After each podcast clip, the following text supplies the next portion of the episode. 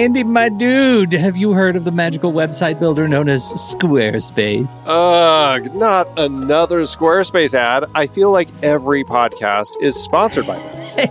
Hey, don't knock it till you try it. Yes, okay, it is overhyped, but actually, it lives up to the hype. Squarespace is like a website fairy godmother. With a click of a button, your site transforms into a beautiful masterpiece. A website fairy godmother? That sounds interesting. What makes it so magical? Well, for starters, those slick templates make anyone look like a professional web designer. Pick one, customize the colors and fonts to match your brand, and voila.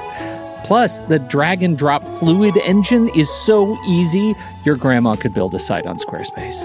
Well, she did knit me a lovely scarf last Christmas.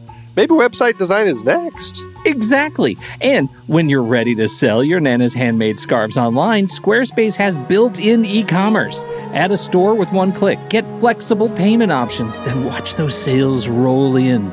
And when she wants to teach others her steezy scarf skills, Squarespace's new courses feature is just the ticket. Nana can set up her curriculum and enrollments and payments in a snap and become the next e knitting influencer. Ugh, wow, you really sold me with the grandma angle. Sign me up for that free trial. Just go to thenextreel.com slash squarespace and transform your site into a beautiful Squarespace masterpiece. Well, thanks, Pete. Even though it's overhyped, Squarespace actually sounds perfect for Nana's site's needs. Appreciate the warning on the ads, though. I'll brace myself next time I listen to a podcast. Anytime. Let me know if you need any help getting that site up and running.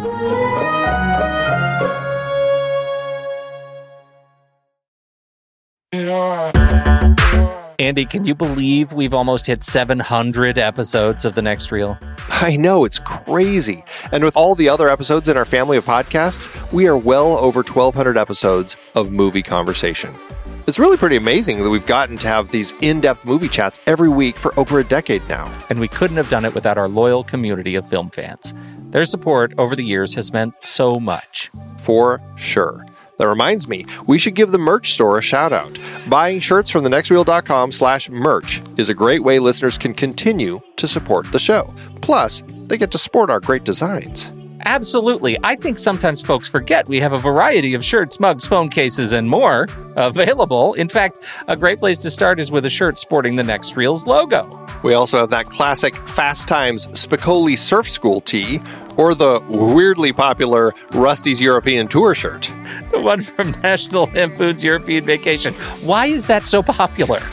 Search me, but we have sold a ridiculous number of those. I guess there are a lot of Rusties taking trips to Europe?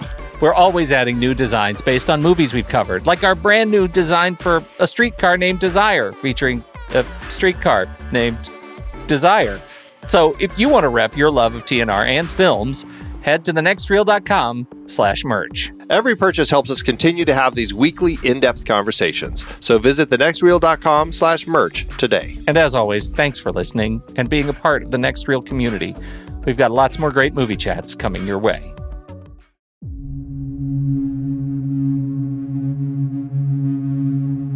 I see the moon, the moon sees me. Down through the leaves of the old oak tree. The vehicle's not safe.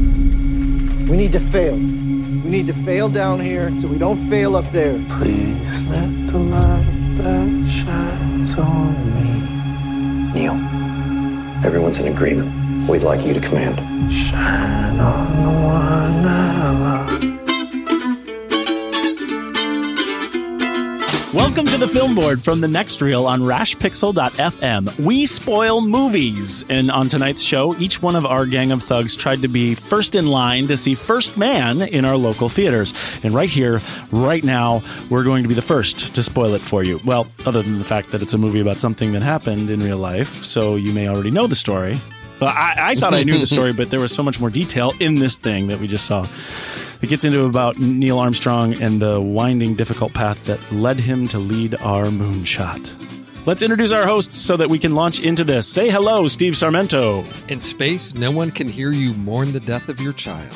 Oh, Oh my God! wow. wow! Out of the gates. That is phenomenal. Okay. so that's Steve Sarmento, everyone. How about you, Pete Wright? Buzz Aldrin. I'm more like Buzz Kill. Am I right? Huh? nice. I'm with you on that. And I like where this is going. Hello, Tommy Handsome. Yeah. A spaceship can't undress a boy. Folks, that's from Child 44, an old episode you will not, you haven't listened to and will not go back to. But I'm not a creep. That's a callback. All right. We are going to have to record a drop that inserts that whenever a Child 44 reference is made on this show. You folks out there can call me JJ. And before we get started, you should go learn all the good stuff about this show and the Next Reel extended family of podcasts at thenextreel.com. There are cool ways to join us and our community of film fun there. So come on in because we want to continue the conversation with you. And let's start that conversation off with your first thoughts about First Man from our first man, Tommy Handsome. I have a feeling, I mean, judged on critical reception, this film is pretty beloved. I guess just to keep it really short up top, for me, a few incredibly well filmed and gripping sequences does not make up for a majority of what I thought was lifeless, very cold emotion.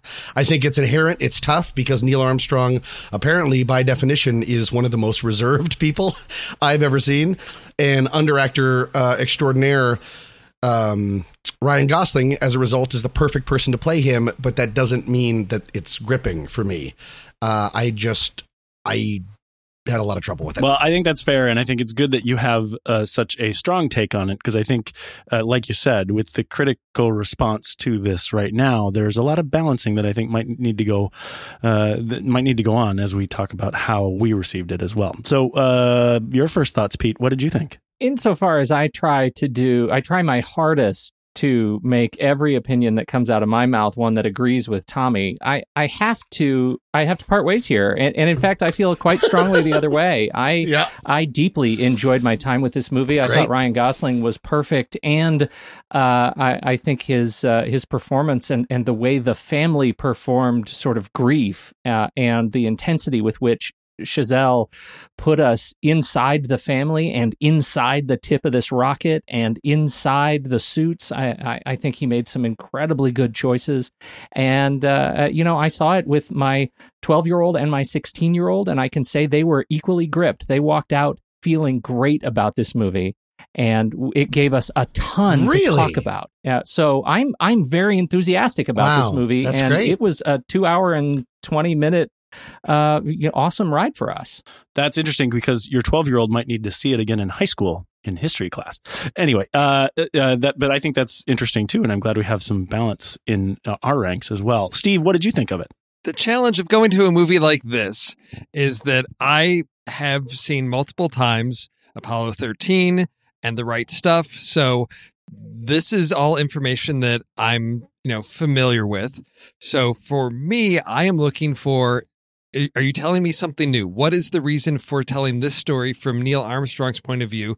So I'm looking for something interesting with this character because as you said, this is something that happened in real life. Everybody knows how it ends. So what is what is pulling me through?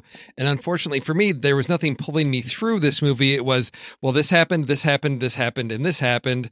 There wasn't a lot of this happened because this needed to happen, or this has to happen because this is happening. I just felt really disconnected. It was, I agree with Tommy, this is a very cold film. I felt, you know, at moments there were, there were, I want to say theft or stealing from, but I could see influences from, you know, Stanley Kubrick, which again, a very cold filmmaker.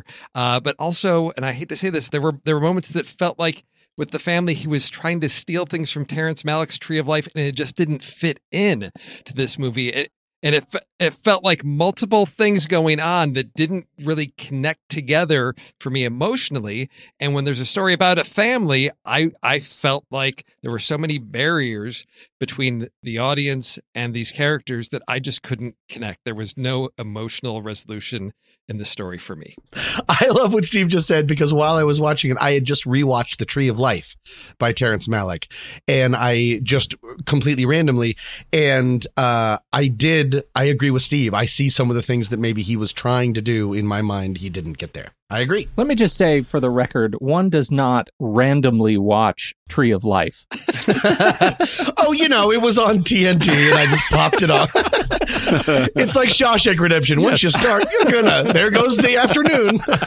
well, I, I appreciate all your guys' takes. For me, it was a, it was intensely dramatic. I felt that the film was intensely dramatic, but told in really uh, questionable chunks. Is kind of how I felt about it. I, I I did it did bring me along for the ride in some places. I found I actually had to check my heartbeat a couple times, but because a lot of the ways that the film was edited, it made me it made me while I was seemingly just sitting there watching in silence through uh, some really interesting points of the movie, I noticed that my heart was kind of racing with it. So I think as a film, I think it's really interesting because there are a lot of really fantastically filmed segments and sequences that I think uh, uh are worthy of discussion that we'll talk about. But I also had a lot of uh, uh, questions or or problems with some of those things as well. And I bring up the high school reference for you, Pete, because I, what I'm going to struggle to do with this movie, I, I, think it's a good movie. I think it's it's an interesting movie, but I'm going to struggle to re- recommend it for anyone because I really feel like it's one of those movies that I watched in high school and had value to my high school history teacher far more than it did for me as an audience member. Um, so it's the kind of it's kind of a weird place for me in that because I admire a lot of of what it did, but I don't know that it's a terribly enjoyable film. I, one place that I want to go with it uh, is is talking about uh, the story because that's that's one thing that uh, you know it, it is it is a ride and Pete you mentioned it's two hours and twenty minutes long. For me, the only thing that really was a new or that was a particular story element where the book ends about his his daughter Karen that was brought up the big end uh, as he you know let's spoil it right away that of what Neil took to to the moon, which I believe is new information. Right, that's not something that's been widely reported in the past. It's definitely not something I knew about about the moon story that Neil Armstrong brought something up for Karen. Uh, well, I didn't know, but I haven't read the book that this is based on. There you go as well. So, but other than that, there didn't really seem to be any sort of story arc to what was going on. It felt, and I know it's a biopic. It's you know, it's this kind of thing that's just kind of recounting history, but it didn't feel like there was any sort of momentum to the story. So, tell me more about your experience and and having your kids there, and and what was the real sort of ride that you were on. If you can describe that as you were watching it, uh, what was the dramatic aspect of the story for you as it grew in intensity? Well, you know, I think the dramatic uh, there there were you're sort of following these parallel stories. One because the film opens with such an intense flight sequence, right? And and I I adore this sequence. I thought it was an incredibly energetic way to get us into the film uh, on this X-15 uh, test flight that he was doing mm. when he mm, bounced mm-hmm. off the atmosphere. And and I also really appreciate the choices they made. You know, we start to get a sense of the flavor of the how they're going to use the camera. What what is the voice that they're going to use to to place us in and around this equipment.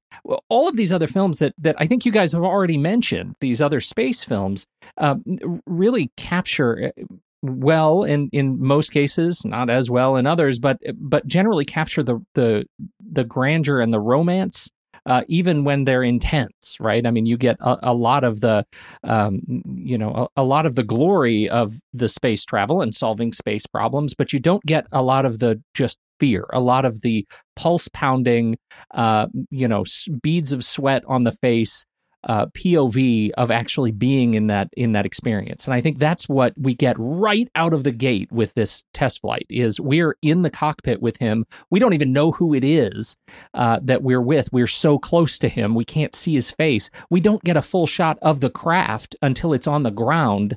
Um, and and I thought that was a, a fantastic way to get us into the voice of the film. Then we go in, into this family drama. We we totally change gears and we experience them trying to solve the problem of his daughter's cancer, and we have him, the engineer, drawing all these these diagrams and keeping all of these books and and on the phone and trying to solve this problem. So now we have these two parallel narratives that I think actually do define a, a, narrative arc for both the family and we are in their family and sort of watching the the evolution of their grief together uh, through the very last shot of the film, which I think is magnificent, and uh, also how that channels into his experience uh, at, at NASA, how he uses NASA as a, a way to to sort of escape and explore the grief that he's been experiencing in his family. So um, I I actually felt like that was all uh, really clear Yeah, and I get, and I actually agree with you on the points that you brought up. For me, uh, objectively, that felt like the first half hour and the last five minutes of the film. So that that's the hard part for me is that it didn't carry me through through the other segments that I felt were much more. I mean, in the word that I used to describe it, I've talked to it to uh, about this movie to a couple other people thus far, and, and they asked me, "Well, what's the movie like?" And for me, it felt really sterile.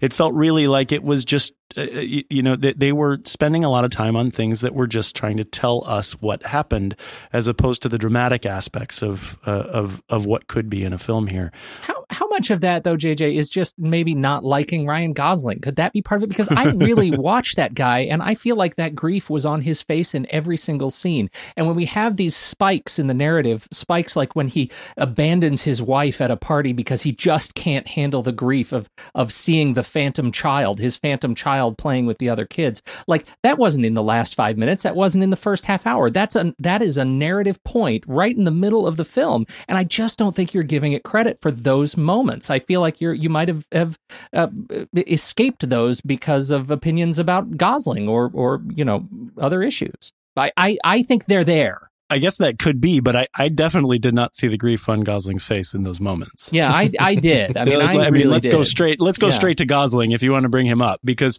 I mean, if Neil Armstrong is this stoic character, which Tommy you brought up in in your initial thoughts here, if he is that, then Ryan Gosling is the perfect cast for this person. But yeah. It, but what the point that you're making, Pete, is that you sensed his grief about his child as he was coping with it through the film whereas there were so there, there, was a lot of darkness and grief that befell this entire group. And i think that's really the message of how difficult the astronauts uh, journey was to get to this achievement. Um, and i didn't get any of that from ryan gosling. So i think your question is warranted. I unless Neil was really as stoic as Ryan Gosling plays in most of the movies that he's in, then I didn't see it. Uh, Tommy, what you mentioned that about Ryan Gosling. How did you feel about that? What do you know about Neil Armstrong and and the cast here? Well, Neil and I no, I, um, I know very little about Neil Armstrong. I think what I do know is that he was a Boy Scout. Uh, it's sort of through and through. And yes, that means Ryan Gosling, I guess, is the perfect one to play him. But Ryan Gosling's kind of playing Neil Armstrong then in a lot of films. I feel like he's I think he's actually maybe a replicant. uh, after after he was in that one movie. That's my favorite Runner. movie that he's in. Yeah, his some some of his. I mean, he's so he and Tom Hardy both are sort of interesting masters of underplaying things. Tom Hardy though captures my eye for some reason. Ryan Gosling, I can't even tell if he's acting sometimes. To the point that I understand. I mean, it can be dramatic to watch someone uh, hear over the phone that three of his uh, coworkers and friends just died in a horrific way, uh, and you don't see it on his face, and then then he has to. I, I, guess what I'm saying is the the screenplay has to go out of its way to make you feel what he's feeling because he gives nothing and then he breaks the glass. He gives nothing when he sees, in my opinion, Pete, he, almost nothing when he sees his phantom child, and they make him storm out of a party. I guess I'm just a Gosling fan because I see everything you say you didn't see. Yeah. But he's not changing his facial expression. like the only time he changes his facial expression is in really big scenes of like when he really does break down What's the meme? The meme that goes around of that that Ryan Gosling will not eat his cereal or something like that, and they have and they have like constantly they yeah, show scenes push, of Ryan Gosling cereal in his mouth and trying yeah. to put something in his mouth, and he just will turn away with no change in his expression. Sorry, that, I, I I think I think potentially he's a polarizing actor for this reason. That it, you know, I and that's why I think Pete, your question does have merit. I I don't know. I I would assume that I'm a 50-50 person on Ryan Gosling, and I think that when it fits, it works for me.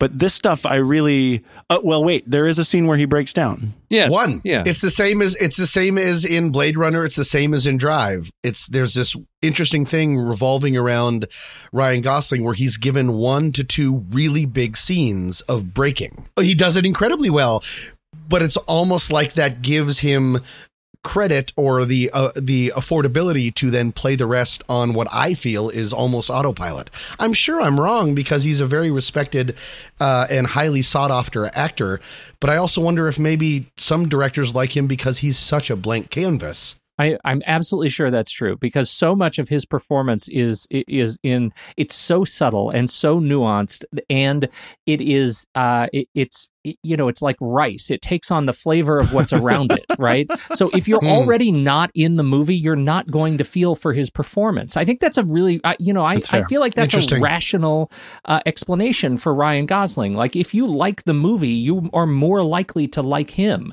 If you don't Sure. if you know i just feel like there is a lot of context that comes into a gosling performance Steve, Steve, what's your favorite Ryan Gosling movie? I don't I don't know if I have a favorite Ryan Gosling movie, but I will Oh, I will oh, say I we know what camp you're in. Then.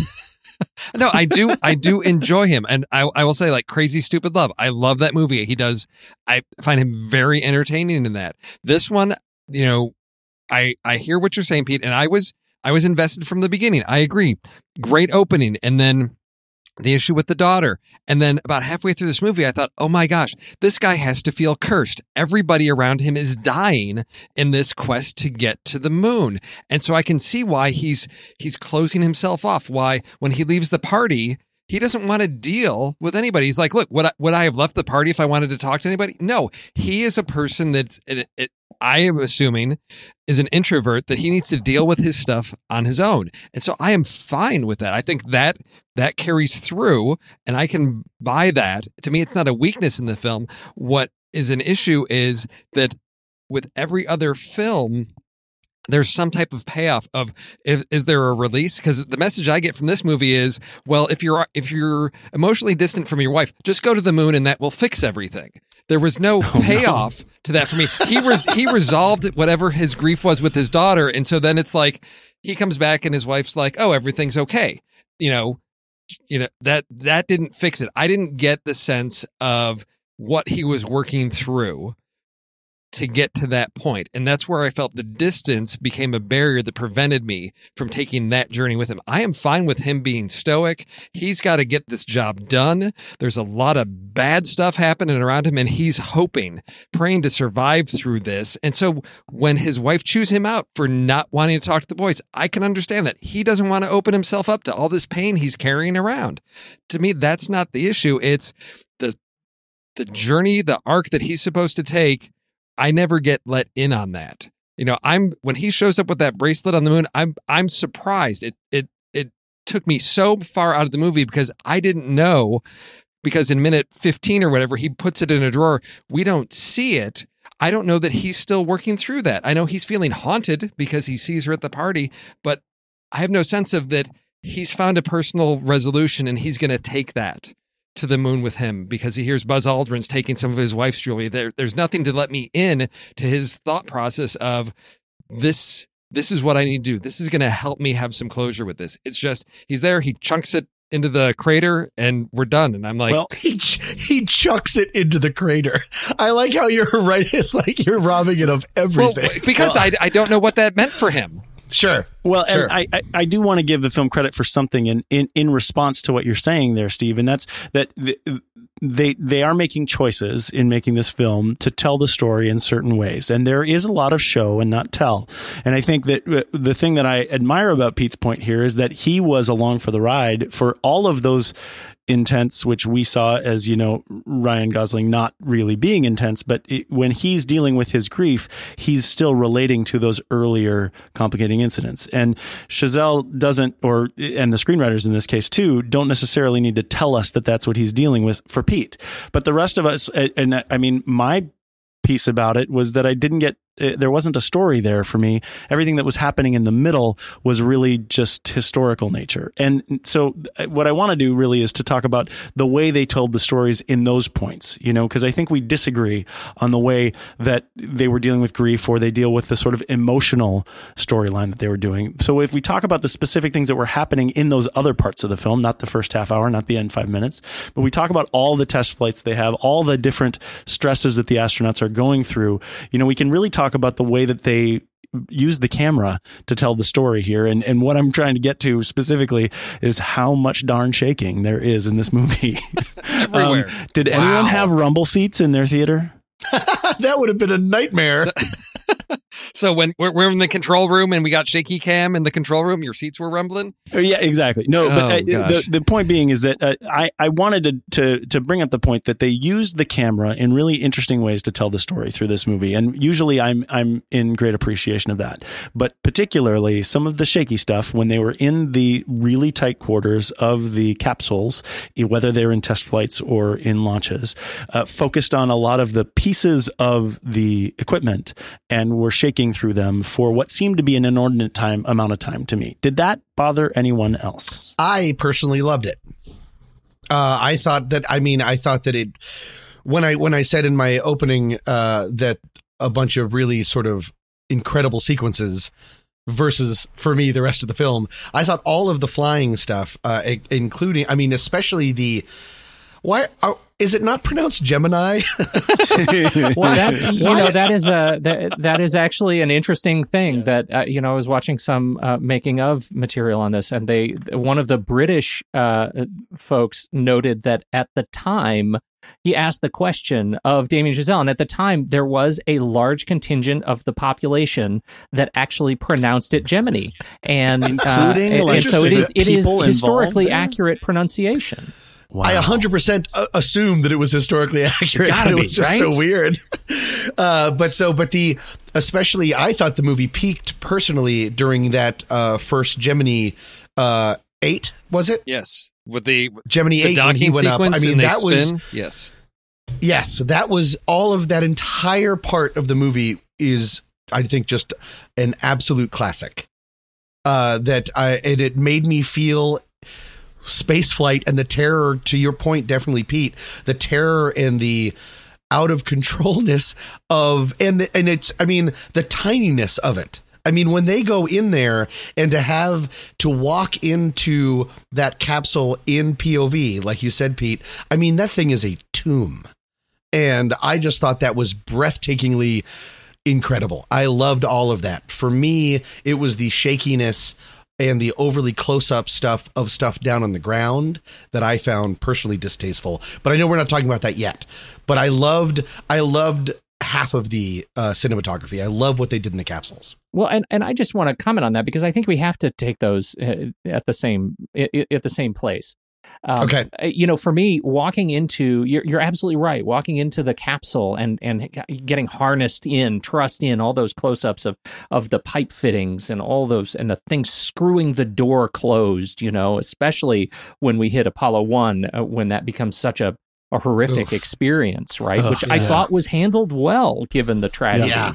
Uh, It's scary. Then, uh, then we go home and we have the same sort of compression. The camera gives us the same sort of emotional fear and compression of his experience as, and I'm going to use um, uh, the words uh, Gosling actually says in his research on Armstrong that he was a crushing introvert. Like he was, he was oh, he really struggled with his own introversion and so uh you know it was one of those things where it feels like any request and we see more and more of that as the as that family narrative moves on to the big uh, blow up when Claire Foy uh, or Janet comes in and, and blows up in his office that um, you know all of his experience in his family mirrors his experience in that capsule. It all Wow. looks like that. And to me, that parallel was so powerful.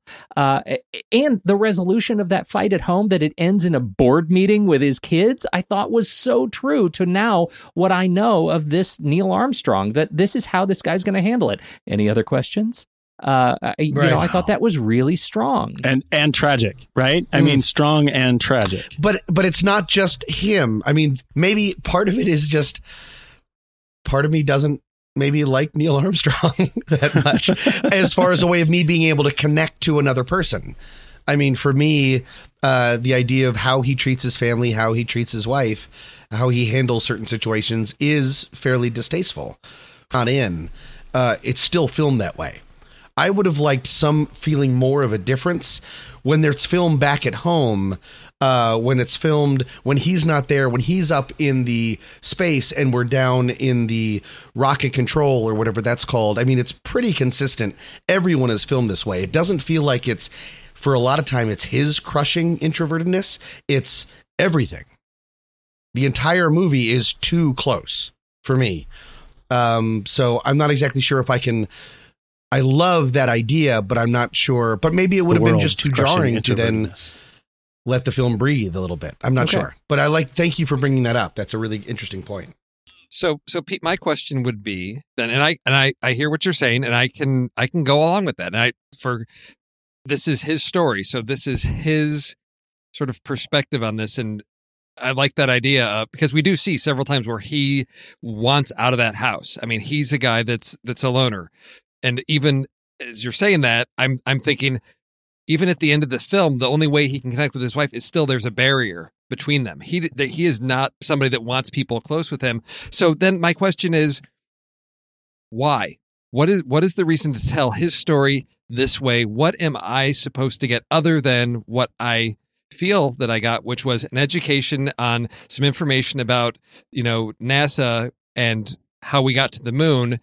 If it was about details, I wanted more technical stuff. If it was about the impact it had on Neil, I I still don't uh, buy the resolution. What what was I supposed to learn about Neil? What did he learn about himself? What is his journey, his arc? Can you can you flesh that out for me of what going to the moon did for him? He's still an introvert. What what is Yeah, let, let's be clear. Probably not to your satisfaction. okay? No, that's based on your feeling about that, the that's movie. fine. So, but I, I- you I- that- maybe you can bring me Yeah. On board. But what what did you feel was if if this is a story to be told, why does it need to be told? What do we as an audience? What are we supposed to take away from this? What are we supposed to get about Neil Armstrong in this? Well, I, I I think there are a couple of places that where that comes into focus for me, and the first one is in his uh, when he is trying out for the job, uh, and he goes into the interview, and they ask him why should we explore space, and his his answer is not the is not the answer you would expect of a of, of a hardcore engineer introvert, right? His answer is one of an explorer and an artist.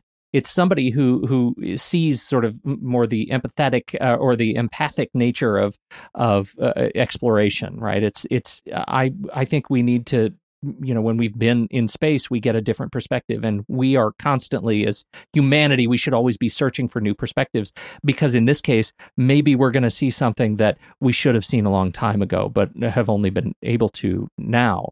And then when you tie that uh, to the very last scene on the moon, which, first of all, I, I love the way they handle him getting out of the spacecraft, right?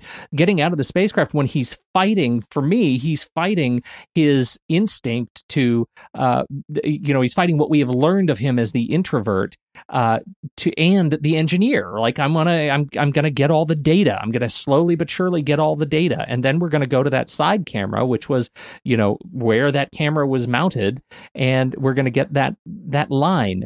Um, but then we end the the narrative of Karen on the moon and and I don't I absolutely don't see how you guys didn't see the Karen Jules coming. I, I that it floors me that I'm sitting there with my kids and all three of us were like, yeah, we totally see that coming. In fact, we saw it coming from the press conference when Aldrin said, yeah, I'm going to take some jewels up there. Uh, we look at each other and like, well, that's where the Karen thing from the drawer is going to go. It's going to go on to the moon.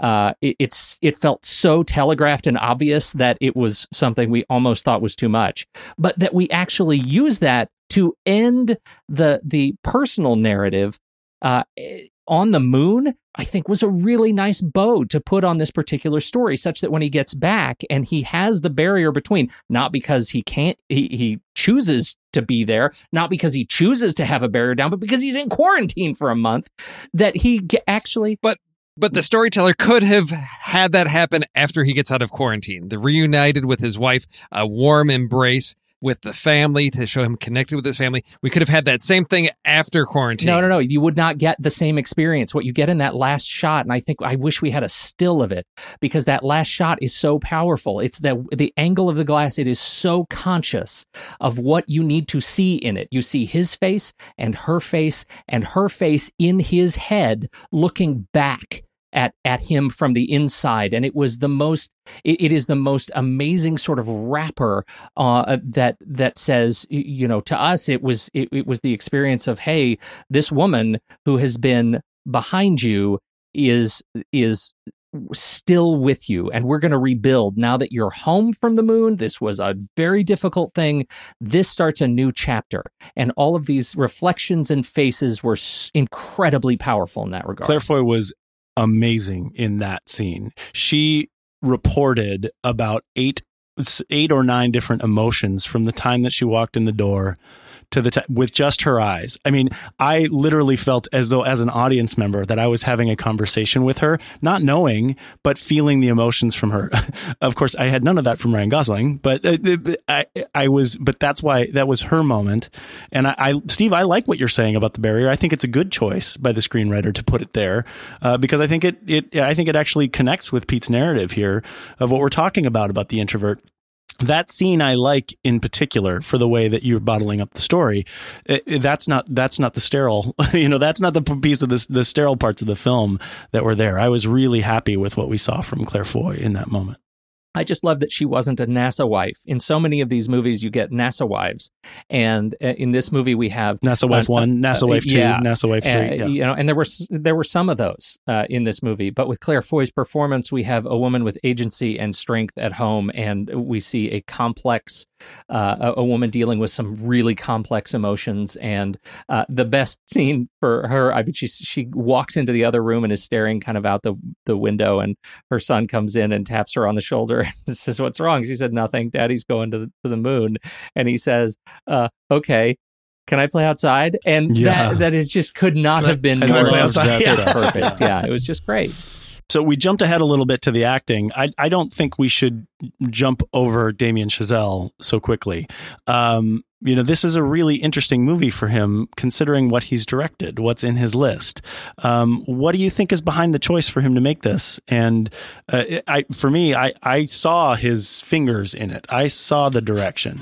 For the for the listener, do you want to talk about his filmography? yeah, really well, specifically, my favorite film that he's done is Whiplash. That was kind of a transformative movie uh, for me about you know jazz music, and uh, and it was actually an Oscar nominee in the year that I think Birdman won. Is that right? Going back, Yes, um, and then. Mo- most recently, he was uh, he's he's well known for La La Land, um, and that and there was some connection I see here. I think Pete, you wrote that uh, that he had already connected with Ryan Gosling about uh, First Man before he began work on La La Land. So they've been working on this for a while. So um, you know, this movie is is is definitely different than those uh, in terms of you know the reasons for making it and what you're trying to bring forth with this historical piece. What things did you see? Well, it's different in one key way, JJ, and that and that is that no, uh, you know, the protagonist does not enter a jazz club in the third act only to find a prominent figure from his past playing a piano on stage. uh, so that's different from both of those prior movies, which I think is worth noting. I think they cut that scene, Pete. but of course, Whiplash and this movie do uh, do have in uh, common, of course, uh, someone willing to sacrifice even their own Ah. Well being and their health and everything in order to try to be the That's right, absolute and and best mine was at mine was a joke, and that is So- credit to Jack Balligan on Letterboxd, which Yeah. is uh, not even my joke. I totally stole it, but yours is a really good point, and I think that is uh, one of the ways, JJ, to your point, that you see Damien Chazelle's fingers in this. He is a guy who is clearly has this, if not uh, you know overtly on his mind. Clearly, he's he's working through some things with the properties that he's working on. Right. Yeah, and I and I, I hadn't thought of it that way. That makes sense. Uh, and it's interesting that you know he and I think Damien's got some daddy issues. That's true. But what I was talking about more from a finger standpoint is really the artful Yeah. nature of the film. Because in both those films, in Whiplash and La La Land, you see a lot of creative ways of storytelling that you might not see in other films. I know that, you know, the La La Land is, is famous for the goof uh, for Best Picture, you know, uh, being announced previous to Moonlight in its Oscar run. But in both cases, they were both nominated for Best Picture and they both were really powerhouses of art in that they were still delivering a real sort of quality piece of of film. And I think that this movie is somewhat that way too. And I saw that in this movie. I saw choices that Chazelle was making about the way he wanted to tell the story that uh, that were done in a more artful way. I, I liked that throughout the film, even though some of those choices didn't always hit with me. Yeah, I I agree. I think he's very talented. There are some amazing sequences in this film, uh, and as Tommy brought up the whole Gemini Eight, you know that to me is one of those classic sequences that everybody's going to remember of of that. There there are some great moments. To me, that's one of the pieces I could track with Neil of going back to the beginning of doubts about him. From that first test flight bouncing off the atmosphere it's like you know is he, you know is there something distracting him? And we there's there's questions about his his capacity to really do this and there's things that go wrong.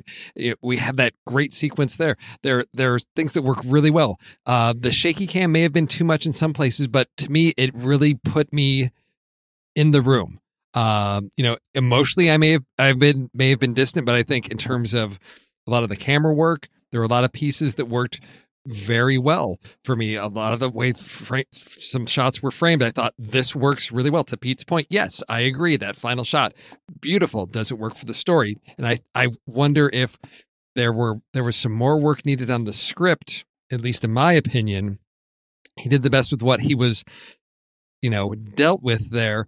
But I think visually, I think did a, an amazing job of creating something that's very uh, in the moment. It didn't feel like a Hollywood, uh, you know, glossy version. It felt really gritty and brought me in there. And I think even those those close-ups of like rivets, things like that, really put me in the place there.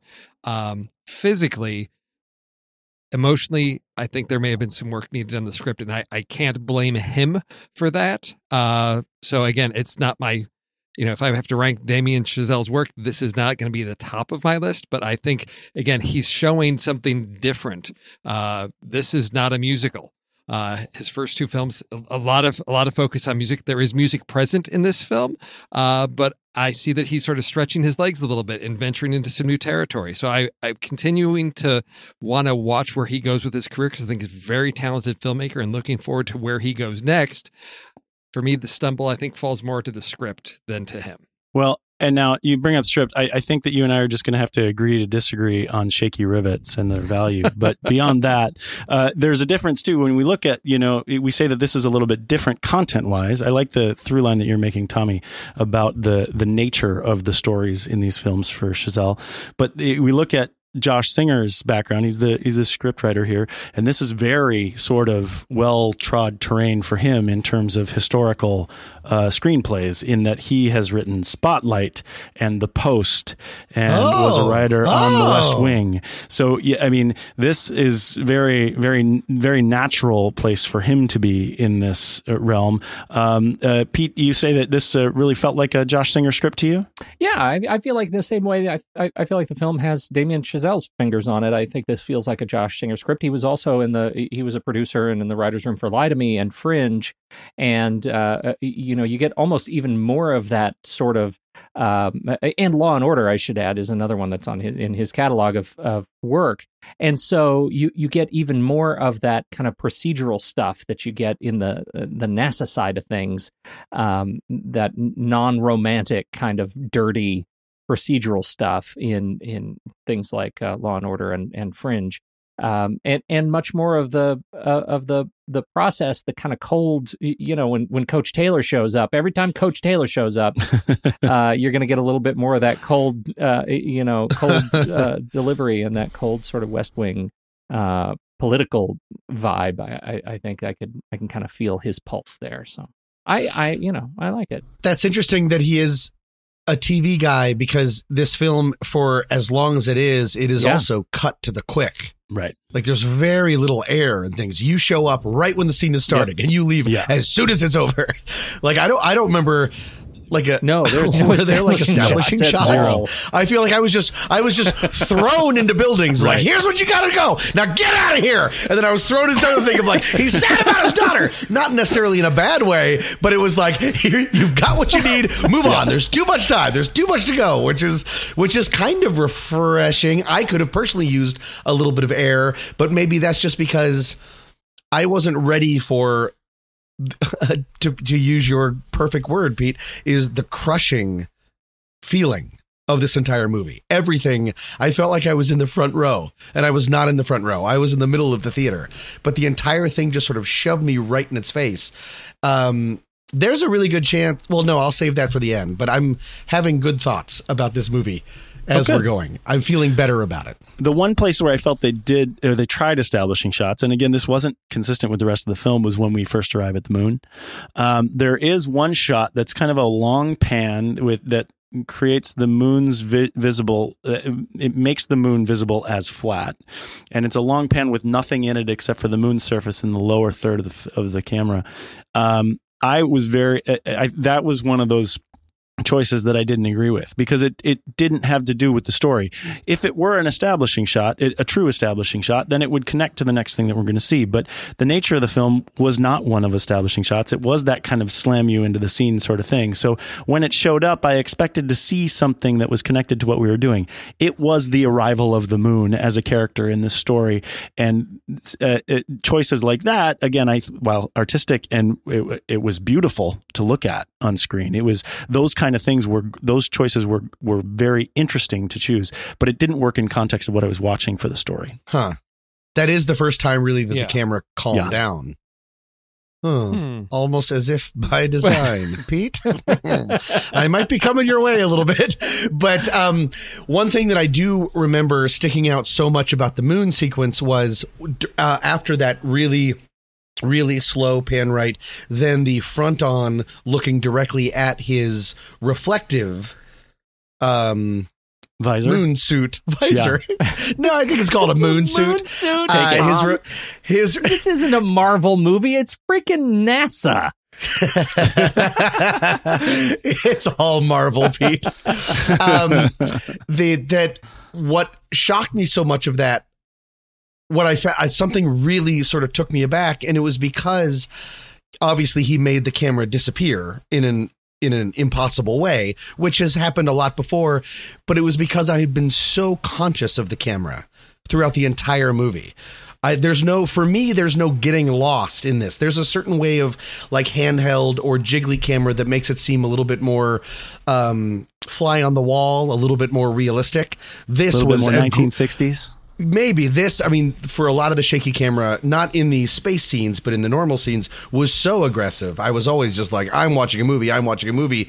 Uh, but then to have that sort of calmness was really that really stuck out for me because i See, had that's been, the it's the opposite for me because I think the shaky cam puts me like a, a documentary right there in the living room or in the control room, and then I'm on the moon looking at Neil Armstrong, and then I am going to do this slow 360 pan that is from whose Hmm. point of view? Nobody. It's just a camera that's turning on the surface of the moon slowly and coming back around. And I thought this isn't from Neil's point of view. If it had been Neil's point of view, it's I'm surveying this, which would make sense to me. But the fact that it starts on him and comes around to him, I'm like, what what are we seeing? It's the camera showing us what he's seeing, but it's not because, as you point out, we're looking right into his visor and we're not seeing the camera. So who are we? This is Damien Chazelle telling us and showing us something, and it took me out of it because it- again, it was Huh, so different from everything else. And I thought, why are you doing this? Again, you're not giving me insight into Neil, which I kept hoping for, but you're you're showing me something calm. But why? And I, I'm still struggling to put all the pieces together to give me some sense of what does Damien Chazelle want me to know, understand, and feel at the end of this movie, and I still don't know what it is. Fair enough. D- just because we're on that sequence, did anyone else? I'm sure it's just me. I didn't know that you could lift up the reflective sort of Oh. gold cover part, and there's still more Yes. helmet under that. when he when he put his hands up, and he, I was like, Neil, what are you doing? Oh, got it. He's just getting a different view. Like, why would I think that like this movie was like? And then he took off his helmet, and that's how we learned that air's on the moon. putting, I'm so putting the gold visor up is, my- is the but- equivalent of putting your sunglasses on the top of your head, and then he then he put It them back down. Is, yeah, and giving things like a little thumbs up. But my heart raced out of my chest for three seconds. Then I was like, "Oh my god, I might be the opposite of an astronaut." I'm so You actually thought it was La La Land for a second. That's hilarious. um, we talked a little bit about some performances already. This film is littered with a lot of interesting character actors, other than some of the people we talked about. Someone already brought up Coach Taylor. That's uh, Kyle Chandler from uh, Friday Night Lights. Is that right? Mm-hmm. I think his name should actually be Deke Slayton. Yeah. I know he's playing a character named Deke Oh, that's the- Slayton, Yeah. but that person should be called Deke Slayton, Mr. Kyle Chandler, just so you know. Uh, I like seeing him. I think he's just entirely likable in everything he does. What are some of the other performances that you saw? Some of those other character actors that showed up uh, that you may recognize, but maybe not in their uh, period piece attire. Who did you like in this movie? Well, I I got to go back to Buzz Aldrin, Yes. uh, Yes. uh, Corey Stoll, Oh, yeah. because I, I think he's he sort of steals the end of the the movie.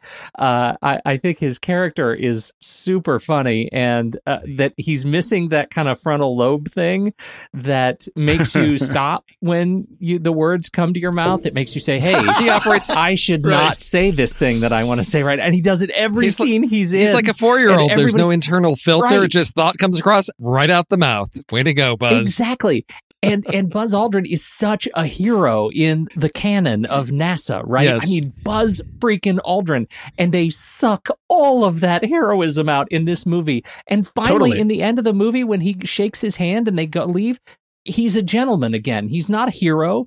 He's not emasculated. He's just a gentleman. And I thought that was that was actually really nice. And I think Corey Stoll for, for playing those kinds of characters, he is a guy that is firmly in his wheelhouse. And so I think he did a great job with this, ultimately a, a small part, but I think he did great. Well, and ulti- if if you look at in history, if these guys, if if these are maybe caricatures of who what what Neil and Buzz's personalities were really like, or if they're just uh, sort of expressions of it, they actually make a really good team because they complement each other. And I think that's expressed by that the press conference where they're asked, "You're going to go down in history. What does that mean for you if this is successful?" And Neil chooses to answer, "We expect this flight to be successful." Right in his introverted, you know, very stoic sort of thing. Great Buzz answer for NASA. Terrible answer for the press. for the world. So then immediately Buzz steps in and then answers, "Well, let me tell you what I feel about you know his, history and legend." Like it's interesting that he's a foil and played in the negative in most of the movie, and I really appreciate you bringing up Pete the fact that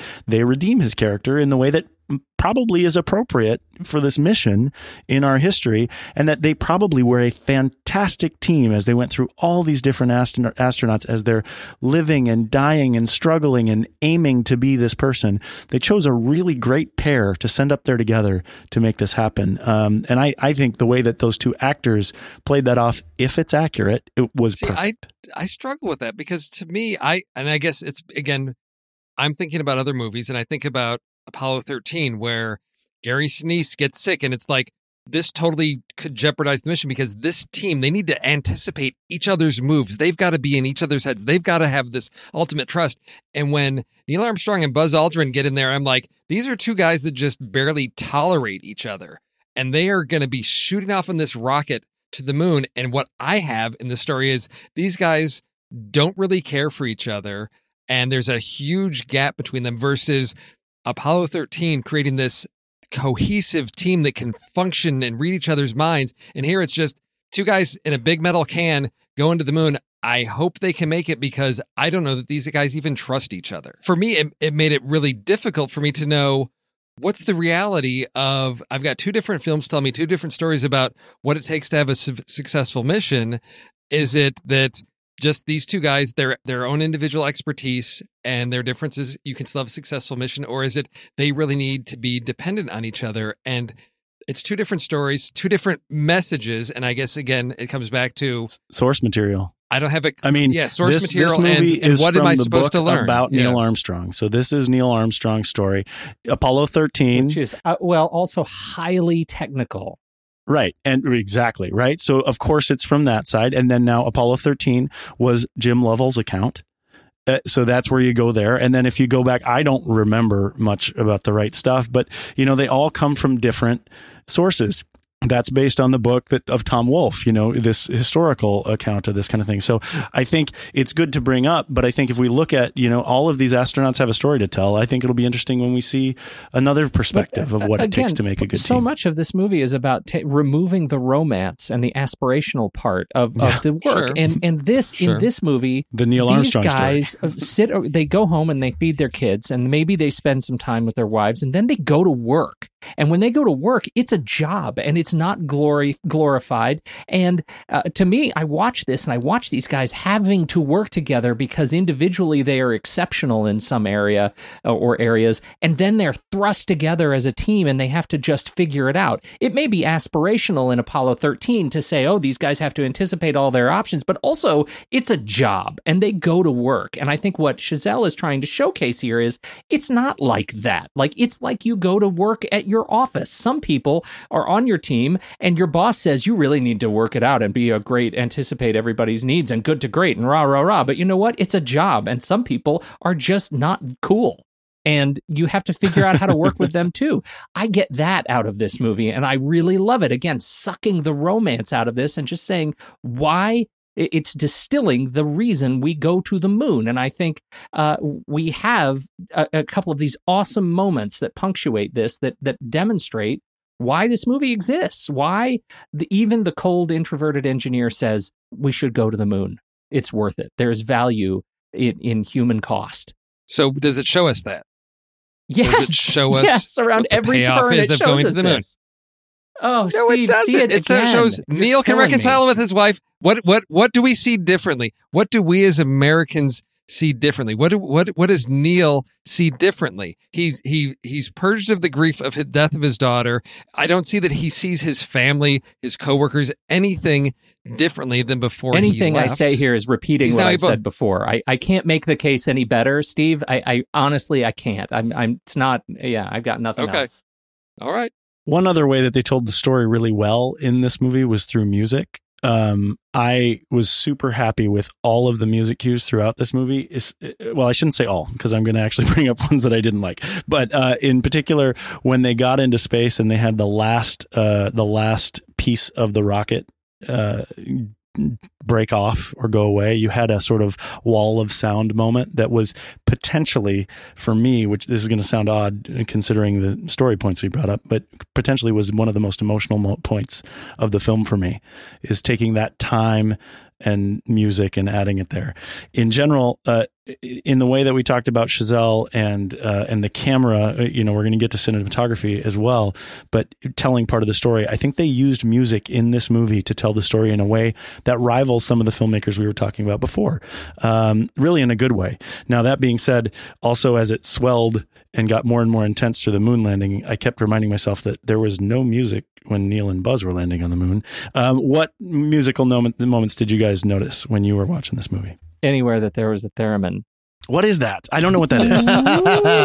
it's a weird. It's an instrument that doesn't physically exist. It doesn't. It's like an energy. Uh, it's like a you are you're interacting with the with with essentially I think an electrical wave that generates a tone, Yeah. and it is the the Star Trek original motion picture Yeah. theme. That was a theremin, and uh, and and in fact the the theremin is featured in the song that Buzz or, or that uh, uh, Neil and his wife dance to, and so that made and it, wasn't that called a walk on the yeah, moon? Wasn't yeah, the name something of that, like the name of that and, song? And so the the theremin is actually used in uh, Justin Hurwitz went back and, and incorporated into some of the major themes, and I thought it was really nice. Yeah, I love it. I I will say, as I said, I, I think I said in my you know first comments, the uh, there's uh, sort of a Kubrickian moment when they're when they're docking on the the Gemini Eight mission and they're they're docking and we've got we've got that music playing. It to me it worked well there. It was sort of a a, a callback to a, a reaching toward 2001 where we've got ships sort of floating in space and we've got you know classical music playing that worked really well for me. It was one thing where I said, "Yeah, yes, this feels right. This feels good. I am enjoying this." So that's that's one that I thought uh, stood out for me as a memorable moment. Well, and I think all of us mentioned in our initial comments that there were some really beautifully filmed sequences in here. We should actually call out the cinematographer, the DP, uh, Linus Sandgren, uh, making his impact felt in this movie. I felt that there was really artful storytelling done here. There were camera tricks that were being used uh, uh, that that that I loved because it actually made me feel like I was flipping over directions in the in the theater when really they could have been just spinning the camera. What, there were, were some things that I was confused about though. Um, did you guys know what was archival footage and what was actually shot to make look like archival footage? Could you tell in what you saw? I could only tell at times because of the quality of the film. Uh, which was also difficult because he seemingly used a lot of different He did uh, different uh, film stock. film yeah. stock throughout. It, it definitely changes as it went, but some of the um, actual space stuff, it just didn't look. It you could see the crackles and the little I don't know what they're called, but like where like there's scratches Yeah. in the film. Well, the- the one shot in particular, I was really frustrated with, and it might be just because it's archival. It's tough to know, but when the launch to the moon takes off, and they start with the wide shot of just the smoke, and then the camera searches for it up, and then it catches a bit of the rocket, but then it holds there and starts panning, and then it repeats, then moves up, and it does that twice or three times, and it's it's it's a flub, right? It's a mistake. It's it's something with the camera that's likely locked off, and and and then having to adjust after the the rocket is adjusting its movement.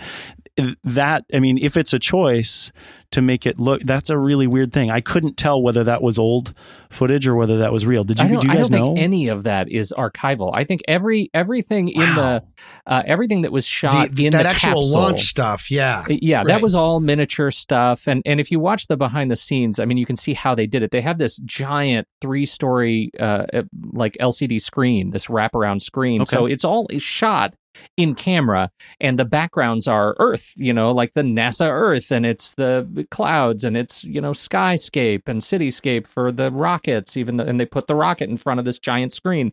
It's it's fantastic how they did it. Um, uh, you know, But then I really don't like that. I think I get that was mistake going for. really though. bothers me from a camera perspective because there's no reason to. I mean, unless you're trying to make it look amateur. I think they were. It's I think he was absolutely trying to make it look amateur. Because if you see, well, but there is definitely a precedent. I mean, ever since I'm sure way earlier than this, but the TV show Battlestar Galactica. The idea of taking, using cameras and using their fallibility in a completely controlled environment. There was no space. There were no cameras in Battlestar Galactica, the TV show, but it would constantly be trying to catch up to things like a snap zoom and then miss it and then go. And if you watch a lot of early TV footage of those launches, they weren't great. yeah. Well, there's that, and then there's the the when in the first scene when Neil first lands out in at Edwards Air Force Base, and they give us the first uh, sort of place and time set, and we're in an, an aerial or a, a looks like an aerial coming on to the crash scene, and the camera is literally, I mean, just all over the place with the words on the screen. I mean, that's a pet peeve of mine anyway. So if you're choosing to do that to make it look bad on purpose. I just question the logic behind that. If if so, you're going too far for me from a camera perspective. For me, the idea of not being able to gracefully follow a rocket when it's launching, if you're able to completely gracefully follow it in perfect frame, I think you're robbing it of its power. Because this is a monumental achievement and this is ridiculous. We took a huge amount of fuel and rockets and strapped it to the bottom of a tin can to be able to just sort of be able to gracefully follow that up. I think takes away from it's just a series of enormous horrible explosions. and so to not be able to follow that point. I think that that actually gives it a little bit more like yikes. There's there's not even a way to like really capture this moment because it's just too much power. That's a good point, but it launched so slowly. A- anyway, I, I don't need to nitpick it. I think I think uh, you're right, but it, it was too much for me. They were they were trying Sure. to be too authentic, and instead it looked like it was just errors on purpose. So yeah, I, I totally hear what you're saying.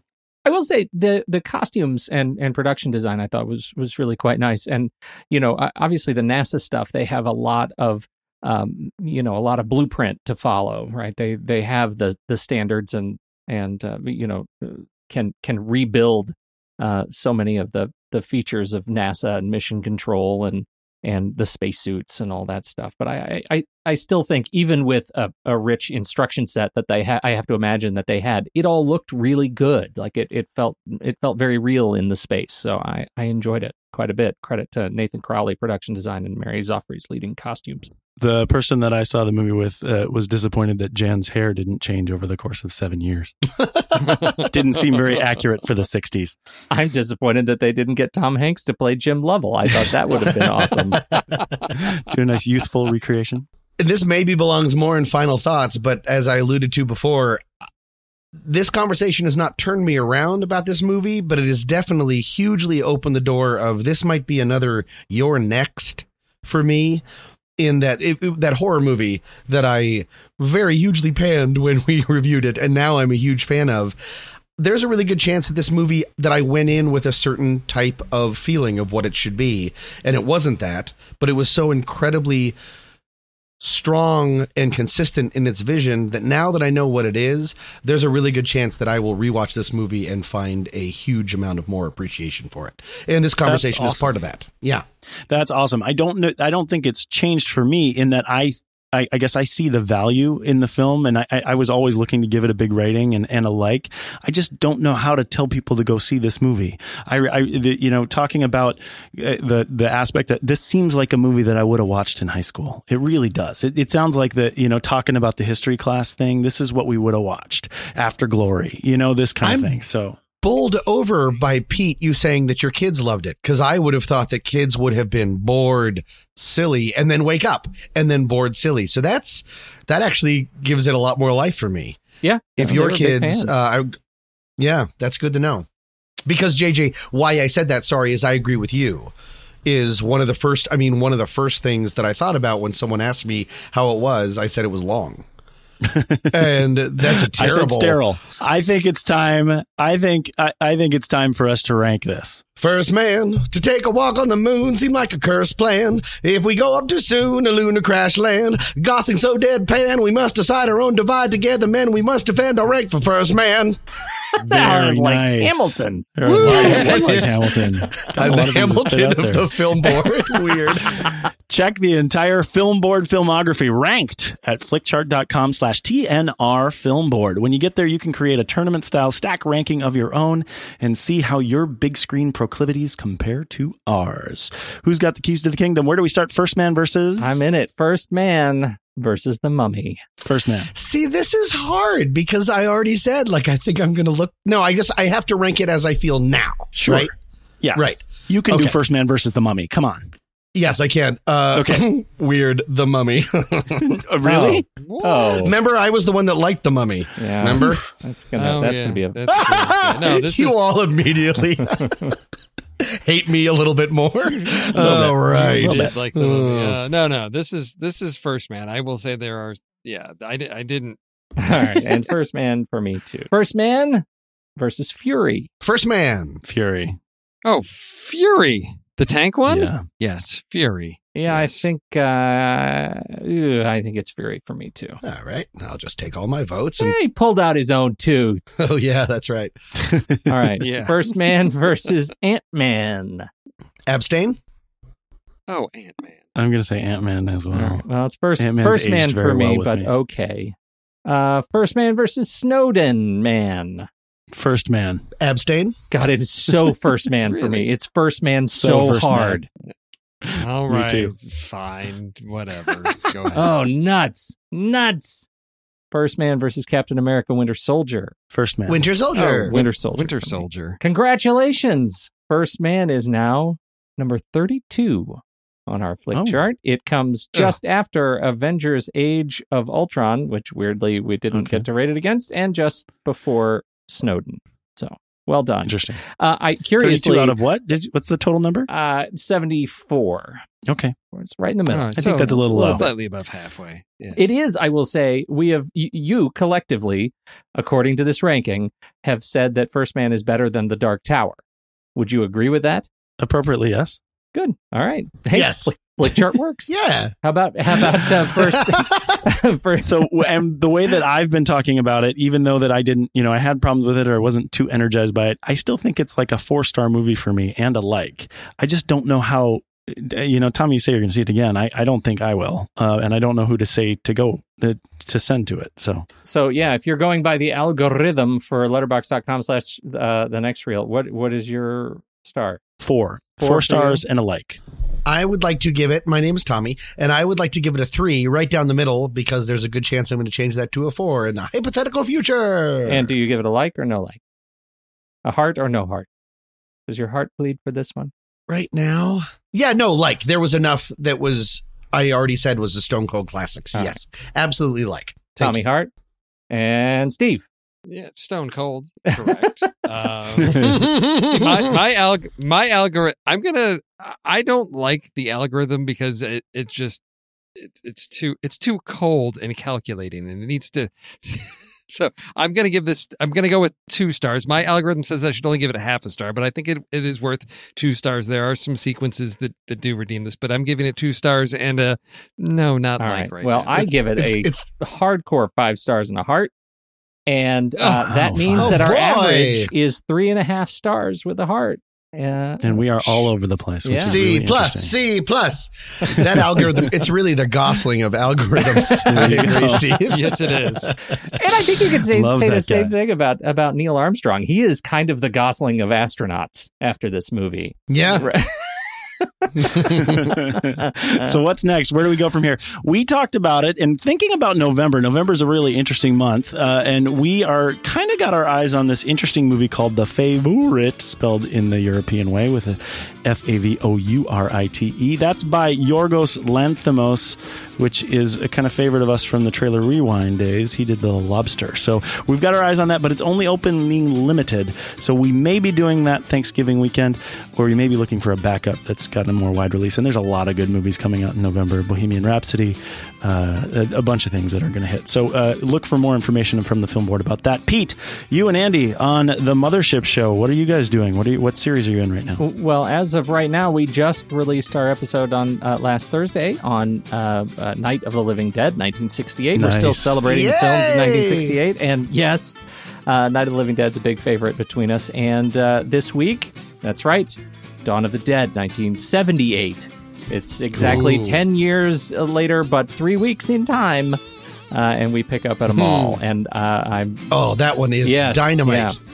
Yes. dynamite. I'm Did very you guys excited put these this. in October because it's October? I don't. I don't. Uh, I don't speak to any of that production scheduling. That's all You're Andy. so darn He's smart. super smart about that. He's, I love he it. sees around corners. He's amazing. Yeah. Give Andy some kudos. on That's that. right. And if you didn't catch it when we mentioned it earlier, we are all having loads of fun over on Discord. We gather with folks about a half an hour before every film board show to chat a bit about how much the movie shook us in the right or wrong direction. Go to thenextreel.com for details on how you can connect with us in that virtual green room. Thank you all so much for listening. We are looking forward to the next one. Say goodnight, Pete Wright. Good night, Pete Wright. See you soon, Tommy Handsome. See you soon, Tommy Hansen. One more word. One more word from Steve Sarmento. Hondo. Yeah! At the next reel, when the movie ends, our conversation begins. Till next. we did it.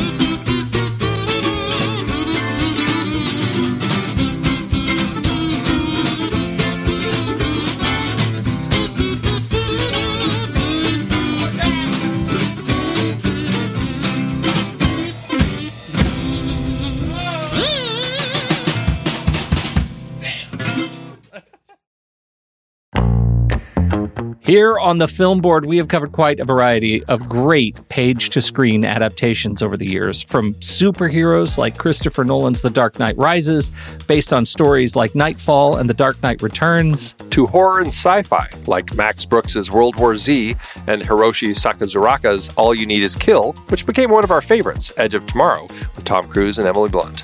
And who could forget Andy Weir's stranded astronaut adventure, The Martian, or Dave Eggers' tech thriller, The Circle? Supposedly so much better than the movie. We've also explored Stephen King epics like The Dark Tower and It, biopics like Damien Chazelle's First Man, And sweeping sagas like Denis Villeneuve's take on Frank Herbert's Dune.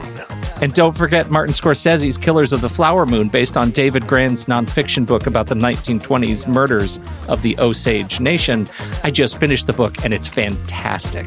It's always fascinating to look at the source material, and we often do as the book lovers we are. For those of you out there who love to do the same, head to thenextreel.com slash originals to find all of our past episodes and dive deeper into these adapted stories. And it's not just stories. We've included things like the video games Uncharted and Detective Pikachu. That's right. TheNextReel.com slash originals is your one-stop shop for in-depth looks at the sources for cinematic adaptations that we have discussed. Every purchase you make supports the Film Board and the Next Reel's family of shows. So what are you waiting for? Head to thenextreel.com slash originals and get your next read today.